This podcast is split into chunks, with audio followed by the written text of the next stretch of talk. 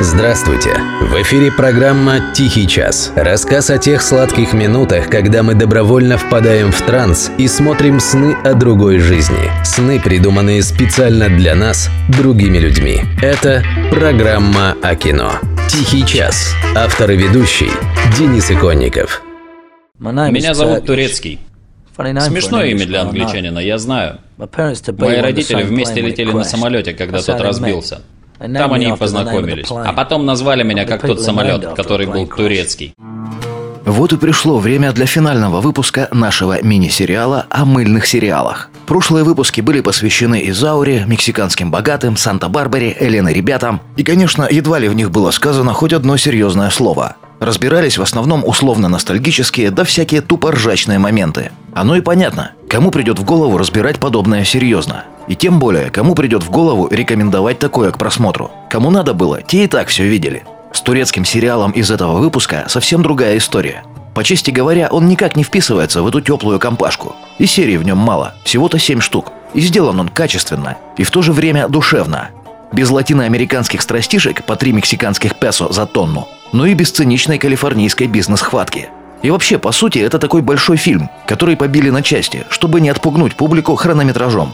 Но если подумать, он все же отлично подходит под концепцию. Я хотел вспомнить о сериалах, на примере которых мы познакомились с жанром в принципе. Вот, рассказываю. И сегодня речь об этом. Лишение сериальной невинности. Часть пятая. Принятие. Королек, птичка певчая. Сериал снят по книге классика турецкой литературы Решата Нури Гюнтикина. Что интересно, эта книга издавалась в Советском Союзе не раз и не два, начиная с 50-х годов, а может и раньше. Но массовым бестселлером не была.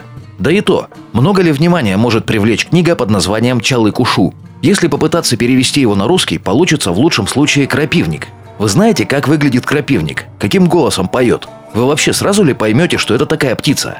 Ну а уж чалы-кушу так может называться что угодно. От турецкого стирального порошка до курорта на берегу Эгейского моря. Хотя в некоторых переводах книга называлась просто «Птичка певчая». В случае с сериалом переводчики проявили синтетический подход. «Королек, птичка певчая». Звучит хоть и несколько громоздко, но сильно понятнее, чем «Чалы-кушу». Хотя в оригинальном названии никакого королька нет. Корольки и крапивники вообще принадлежат к разным семействам птиц. В сюжете, в общем-то, тоже нет особой орнитологии. Королек – это детское прозвище, которое главной героине Фериде дали за бодрость нрава и живость характера. А книга и, собственно, сериал – это история многотрудной жизни Фериде и ее любви к горячему турецкому парню по имени Кямран. Вы спросите, ну и что в этих розовых соплях-воплях может найти для себя нормальный суровый челябинский пацан? А я отвечу, кое-что может.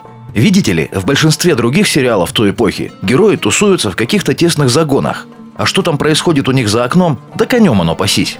У нас тут страсти и измены. В «Корольке» не так. Страсти и измены понятно на месте. Но все это безобразие происходит на фоне широкого исторического полотна. Турция начала 20 века, эпоха перемен, крушение Османской империи, переформатирование страны из типичной мусульманской теократии в государство современного типа. Долой паранжу, даешь права женщин и все вот это.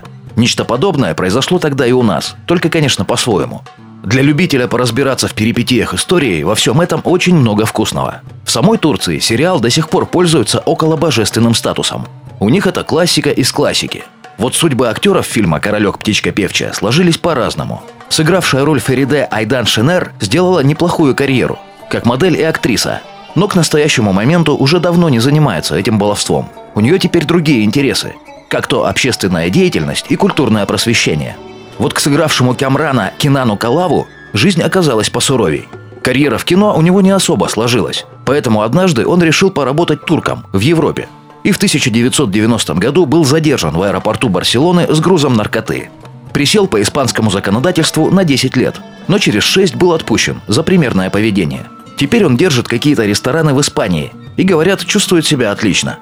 Что тут сказать? Заслужил показав на заре лихих 90-х нам, измученным бесконечными Санта-Барбарами, что телесериал может быть качественным, осмысленным и милосердным. На сём, дорогие друзья, разрешите не прощаться. До новых встреч, до новых тем.